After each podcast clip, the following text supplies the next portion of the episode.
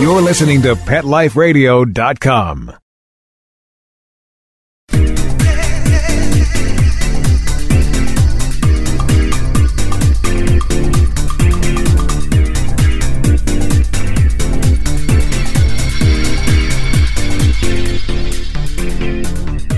Welcome. You're listening to My Dog Digs Dirt. I'm your host, Lauren Collier. Well, he's rescued and trained and found homes for dozens of shelter dogs, trained hundreds of animals for commercials, films, and television. He is an Emmy Award winning TV host who has just released his first book, Lucky Dog Lessons. On today's show, meet the host of the CBS TV show Lucky Dog, Brandon McMillan, and find out how you can train your dog in just seven days. Yes. I got to stay tuned too. I uh, hope you will as well. I don't know about you, but I really need the help. My Dog Digs Dirt is back right after this.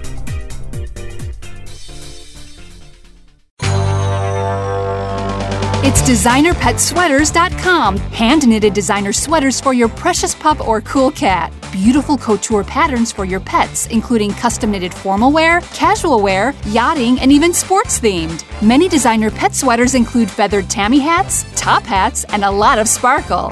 Each sweater includes leg loops, front paw sleeves, and leash opening. Visit designerpetsweaters.com to order your four legged fashions today. Your pets will stay warm for the winter and be runway ready. Large or small, we fit them all. DesignerPetSweaters.com.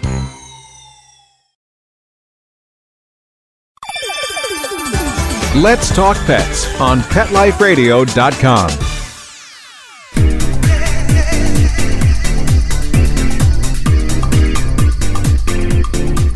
My Dog Digs Dirt is back with Emmy Award winning TV host, animal lover and rescuer, and trainer Brandon McMillan, star of one of my favorite shows, Lucky Dog thrilled to have you here, Brandon. Thanks for having me. I have to tell you, I was kind of surfing the channels one weekend, and on comes this show I had never seen before, and it's your show, Lucky Dog, and I, I've just been hooked ever since. It's really wonderful. It's just so positive and upbeat. For those listeners who might not have had the privilege to watch it, let's talk about that first. Tell everybody what you do and what you accomplish. Well, Lucky Dog is a Basically, it's a story of second chances. Every week on the show, I rescue one dog from a kill shelter. I bring it back to my ranch, known as the Lucky Dog Ranch, where I proceed to assess it for what it knows and, more importantly, what they don't know. And then I rehabilitate them and find them the appropriate home. Sometimes, a lot of times, it's just uh, a, a family pet, and quite often I train them for uh, to become service dogs or even therapy dogs for people in need. So I've always said dogs are an important part of our society. And I don't look at a dog as a pet. I look at it as a as an asset to the family or potentially an asset to save someone's life. Well, it's so wonderful because it's such a win-win situation. There you are, you go to the shelter and then you help the dog by training and then you go and find this wonderful family as a match. Is sometimes is that hard to do because you you are selective, which I think you say you really have to be. Well, it's um, yes and no. I mean, for years I I did this before the show, and I had an email list of probably between five and ten thousand people.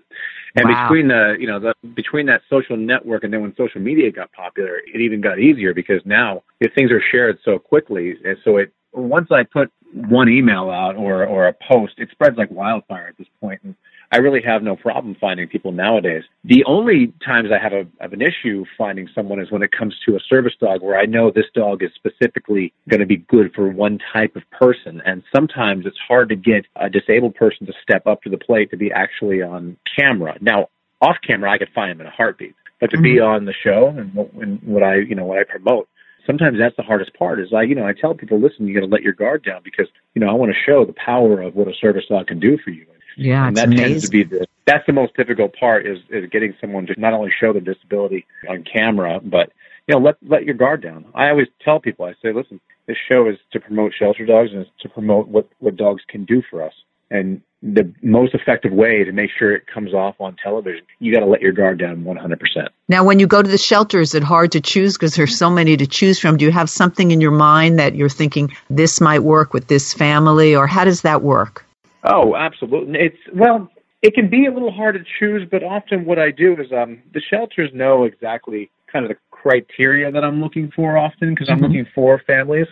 And so they say, listen, we got a great dog down here. It's exactly what you're looking for, I think. And so it does make it, it does make the process easier. The reality is I can go through a shelter and if you have a hundred dogs, I can figure out usually within five to 10 minutes which ones are going to be perfect for, you know, the families that I know that I'm looking for. Right. Doesn't take, I can spot a lot right through, right through the bars. And then once I meet them inside the, inside the, uh, the kennel, it gets even easier. So I've, I, and the reason I can do it so so well now is because I've got so many miles under my belt at this point doing this stuff. You go around to different shelters, correct? Oh, I go around to different shelters. Actually, off the show, I go around to different shelters around the country. But just in LA here, I, I mainly hit the LA shelters. Right. And, and of course, this is in your blood because you come from a family of animal lovers and, and trainers and rescuers. Is that right? Yeah, exactly. My my whole family they were wild animal trainers in the entertainment industry. Wow. So yeah, that was my that was my background. I trained animals for the movies for about 15 years, and about five six years ago, I completely jumped ship in the middle of my career, and you know that's career suicide for most ah, people. And honestly, right. I didn't care because I wanted to get more fulfill, fulfillment out of my career. I I decided that training animals for you know for movies it was fun, but it wasn't giving me the fulfillment inside you know, I don't know everything, but what I do know is you're not here for long in this earth, so you better wake up in the morning and do something you mm. absolutely love. Absolutely. And that's exactly what I, I switched my career to training service dogs and therapy dogs because I absolutely love doing it. And, you know, ironically, for the first three, four years of doing it, I, I mean, I was flat broke. I got evicted out of two apartments that I was oh, living out of my, my goodness. car for yeah, but I loved doing it. I, it was the only thing I knew how to do, and I knew that you know it would just be a matter of time before the concept really you know it settled in with people. So, did they come to you with the idea for Lucky Dog, or how did that uh, well, start? Actually, well, what ha- well, what happened there was around uh, two, I think early 2013, CBS they got rid of their Saturday morning cartoons. Now, if you're a kid of the 80s like I am, you remember that's all you grew up. And so um, when they told me they were getting rid of their Saturday morning cartoons, I was like, man, what are you going to replace it with? They're like all age programming. We want shows that you know that everybody can watch.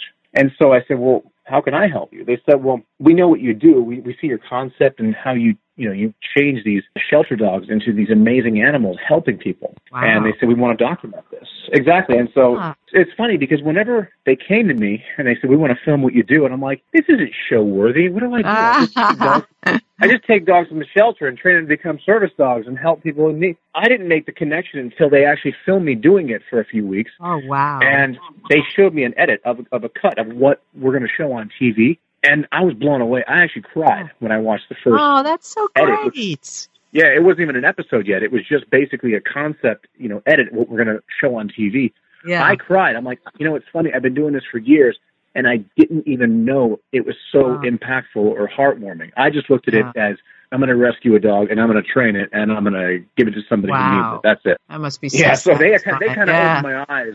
yeah, you never eyes. know, right? I mean, yeah, I love the fact that you're always so positive. You know, like the way your training techniques, and we're going to talk about your new book. But it's just even with the people because you sort of do the animal, of course, but you also have your hand in the families that are going to adopt. You make sure they realize they're part of it too. Well, exactly, because you know, look, you can have the best trained dog in the world, but if you put it in the in hands of people that aren't educated on how to handle a trained dog, it could be the worst dog in the world. So yeah, yeah. Train. Dog training is only half the battle. Human training is the other half. Absolutely, yeah. That's uh, so. That brings us to your book because I could use you to come over and train my Bouvier. I, I need a lot of help there. It's Lucky Dog Lessons. It's a wonderful book. And uh, Brandon, it's something that anyone can read and really gain a lot from. Was it difficult to write your lessons down into a book form? Believe it or not, it, the most difficult part about it, it wasn't writing it down. It was trying to make the book different than any other book on the market. Yeah. And here's what I mean when I, when I say that. For the past, you know, 10, 15 years, there's been hundreds of dog training books in the market. Yes. And what I wanted to do was I wanted first of all, the secret, you know, the secret in writing a successful book is finding out what's has been out there hundreds of times, you know, for the past, you know, 10, 15 years.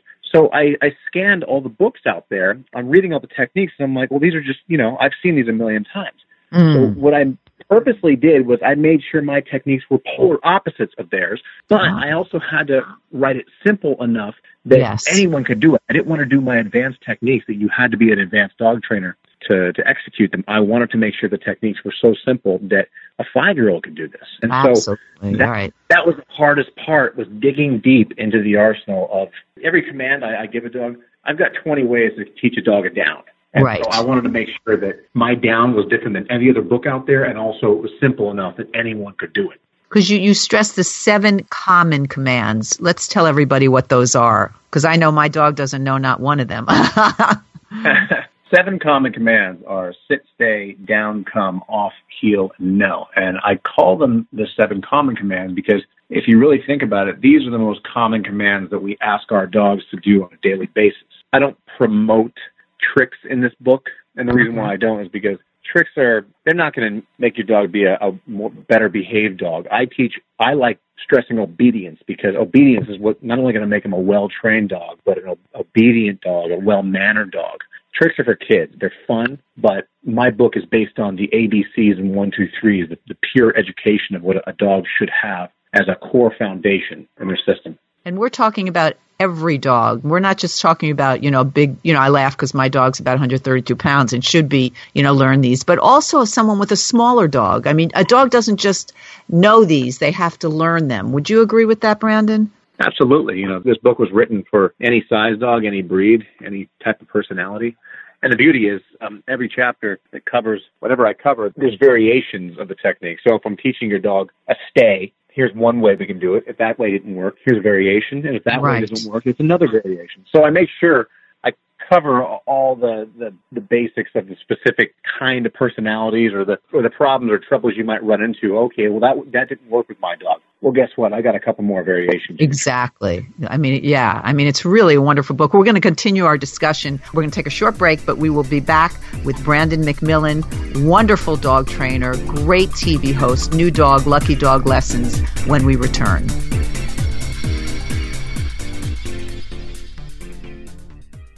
Everything we tried failed except the Dynovite. the standard run-of-the-mill tests and treatments. Cortisone. Antihistamine. Multiple creams, antibiotics, spray. Multiple prescriptions. Steroid injections. Topical sprays, sharp antibiotics. steroid cream. No results. It was neglect. The other owners didn't care enough about him to take care of him and to give him the nutrition he needed A nutritional supplement like Dynovite. to be the healthy, happy dog he is today.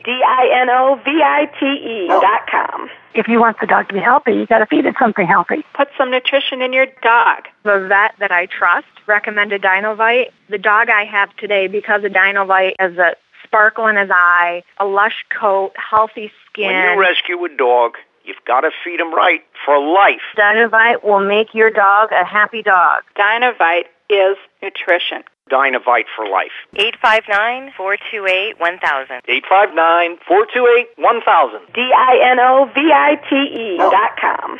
Hi, I'm Dana Humphrey, the founder of Whitegate PR. We have been specializing in PR and marketing in the pet industry for over 10 years. If you have a pet product or service you would like to promote, give us a call. We can help create awareness for your brand on TV, radio, magazines, newspapers, and blogs. Feel free to reach me directly at 619-414-9307 or learn more on our website at whitegatepr.com or follow us on Facebook. Let's talk pets Let's talk pets. on Pet Life Radio. Pet Life Radio. Pet Life Radio. PetLifeRadio.com.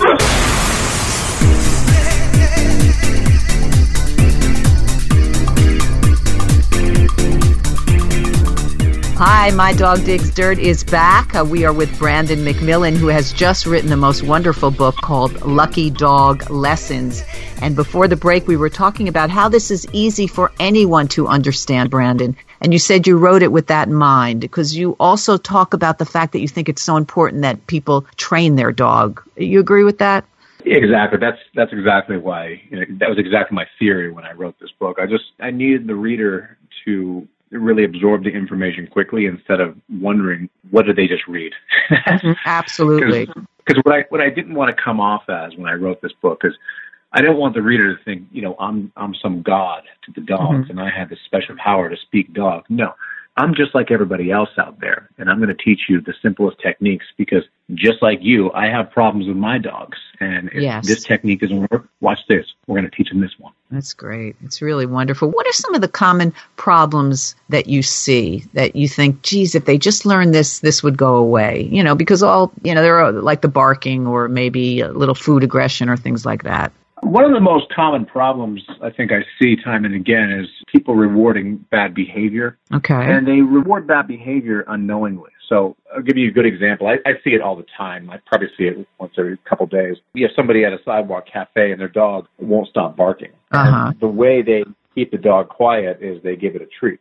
And it's true, it does quiet the dog out for 30 seconds while they're chewing, but the dogs make the connection that when they bark, they get a reward. So Right. technically, the person just taught them to bark because every time the, and dog training is all about timing, as we know. And you give a dog a treat right after he barks, well, you basically taught it to bark. In Hmm. fact, that's how we teach a dog. That's how we used to teach dogs to bark to bark in the in the film industry. We would actually just wait for them to bark naturally and time it, and then we would you know put a command to it right as they're barking Ah. and give them a treat. And it's really the quickest way to teach a dog to bark on command. So A lot of Okay. people don't realize. So a lot of people don't realize that they're rewarding bad behavior, and I see it left and right. And it honestly takes a dog trainer sometimes to point these things out to you as a Right. dog owner, and all of a sudden you make the connection. You're like, oh, I never thought of that. Yeah, yeah. It seems right. It seems silly, but still, exactly. Another thing you stress, which I love, is that no dog is beyond saving. Exactly. I mean, no dog is beyond saving. A lot of people think just because their dog is uh, is old and aggressive and you know set in their ways, dogs are just like humans. They have the ability to learn new information, even if it's in, at an older age. They say you can't teach an old dog new tricks. I would highly disagree with that. You just can't teach them as fast. Okay. So every dog is is worth saving. Now it is true there are some dogs that are institutionalized to their old life, but mm-hmm. I always say what you can't train, we adjust with. In other words, I've had a lot of aggressive dogs in the past that I've worked with, and you know I've come to the point where I said, okay, you know what, this is basically instinctive to the dog to become to be aggressive. Now I can't make him be a sweet dog to other dogs. However, I can adjust my handling ability, my training ability Ah. to where I actually catch him before he gets aggressive. And that's how we do we deal with something like aggression. So instead of instead of trying to socialize this this highly aggressive dog to make him sweet, which often is disastrous, Mm-hmm. I say, you know what? Let's we're going to time it. And I cover that in the book in the aggression chapter. If you can time the dog and look at look at aggression like a meter, so there's like yellow, orange, and red. Right. Yellow being safe, red being obviously aggression zone. You can keep their aggressive tendencies in that yellow zone. Then that's how we manage aggression. That's how we handle our dogs better. Because I can't force the dog to be sweet, but Yeah. I can time it correctly. I can time it correctly, keeping him in that safe zone. I see. Now, why do you think some owners have so much difficulty with their dogs and their training and such? Well, there's a lot of variables. I really cover this in the book. In fact, I one of the first chapters I really open up with is um, is variables. I talk about the variables of dog breeds, the variables of, of personalities, their dog, their dog's history. No two dogs are alike. They're like a thumbprint. So let's just take your breed for example. First thing you have to do is take your breed into, into consideration. What was it originally bred for? How has the world changed since those times? So a lot of breeds are two, three hundred years old, and the breed what it was used for is outdated because now we have technology to fill in the, that job. Right. The dog itself, the breed hasn't changed. It still is still has that instinctive personality to do that to do that job. And so people always wonder, what am I doing wrong? Why is the dog doing this? You're doing Ah, nothing wrong. That's a herding. right. That's a herding dog. So when That's your right. kids come over and all start playing, your herding your herding breed starts nipping them in the back of the ankles. You did nothing wrong. Exactly. And and then we take history. What did did the dog go through before you adopted him? The dog could have been abused, neglected. It could have had, a, you know, institutionalized to a life before you. And again, that all plays a vital role into your dog's personality, why it is the way it is, because Right. we don't know exactly what happened to our rescue dogs. So we have to guess. So my Chihuahua, for example, she was highly abused before I got her. And she, Wow. it took her about three years to even come close enough to me where I could actually pick her up without her Oh, screaming. goodness. Right. Exactly, and that's that's institutionalized. I that's see. institutionalized to her previous, you know, life before me. Right. And again, there's nothing I did wrong, obviously. Right. I had, so I had to be sensitive on my approach, how I trained her. I mean, I just, it's just, it's a wonderful book. You must be very proud of it. Also, you must be proud of your relationship to the Argus Service Dog Foundation. You talked about how important it is. Uh, you feel so good about helping with service dogs. Uh, have you been involved for a long time? Yeah, yeah. No, me and um, uh, my partner Mike Herstick, we started that foundation years ago, and basically we started it for the same reasons that we continue it. We um, we don't believe that disabled veterans should come back from war and have to uh, struggle with Fantastic. their everyday lives. So we we train them physical assist dogs to help them. We specialize in the ones that have taken some injury, maybe uh, they were hit by an IED and they're missing limbs, or they're in a wheelchair. Because uh, and the reason why I can train these dogs so quickly is because a lot of the techniques I did in the film industry, uh, they pretty much are service dog style techniques. So I would teach the the dog on the Super Bowl commercial to run to the fridge, open the fridge up, grab the beer, and bring that was a great commercial. yeah. Exactly, and so so you so I had these te- these techniques in my training arsenal, and so that's exactly why I jumped ship in my career. Like I was saying earlier, I literally stopped that and I said, you know what, I'm going to train dogs to do this exact same stuff, oh. but to help people. That's so terrific. How can people get in touch with you, Brandon? How can they find the book? Maybe even be a part of the show if they want to adopt or, you know, get involved with the uh, Service Dog Foundation. How do they find you? Well, my, my website, uh, canineminded.com, has pretty as a one-stop shop for all this. Um, it talks about the show. It talks about the, um, uh, of course, there's a page for the book. There's a page for the foundation, and um, then on my social media handles, everything is at Brandon, either um, at Brandon McMillan or at Animal Brandon. Fantastic. And the book again, Lucky Dog Lessons. I Lucky, sort of mentioned before, but you must be very proud of it. I am. I am. And like I said, it's it's hopefully for years to come, it'll it'll be considered, you know, one of the one of the most respected books of dog training because, um, like I said, books they never go away. And so I'd like, you know, 30, 40 years from now, people to look back at this book and say this book was ahead of its time. Oh, yeah. Train your dog in seven days. I mean, you read it and you can really do that. Exactly. That's that's the goal. Like I said, that's the goal. Uh, dog, training, well, dog training is a little bit like martial arts for dogs. All you have to do is teach them the technique, uh-huh. and uh, they can learn the techniques in you know a week. And then, you know, after that, all you have to do is condition them. Once they've they've learned the techniques, they're trained. Now you just right. practice a little bit every day. But then you have to practice, right? Yeah, you have to practice, but not a long. You know, right? It's not a long thing. You could practice just a little bit every day, right? Would that be right? Yeah, but the training, but think about it. The training part, teaching them the technique, that only takes a week. But the practice, it's either going to take you, you know, a month. It could take years. Right. That just makes your dog better. Better, but they already know the technique. In other words, I could teach a dog the down in a day or two. They already now they know the down. Now we just repeat it over and over. That's not training. That's conditioning. Right. Ah, well, it's a great book, and I thank you so much for being here, Brandon. Thank you so much. And I thank all our listeners. Uh, you should certainly log onto the website and learn more and tune into the show because it's fantastic and read the book. Thank you, everybody. This has been My Dog Digs Dirt.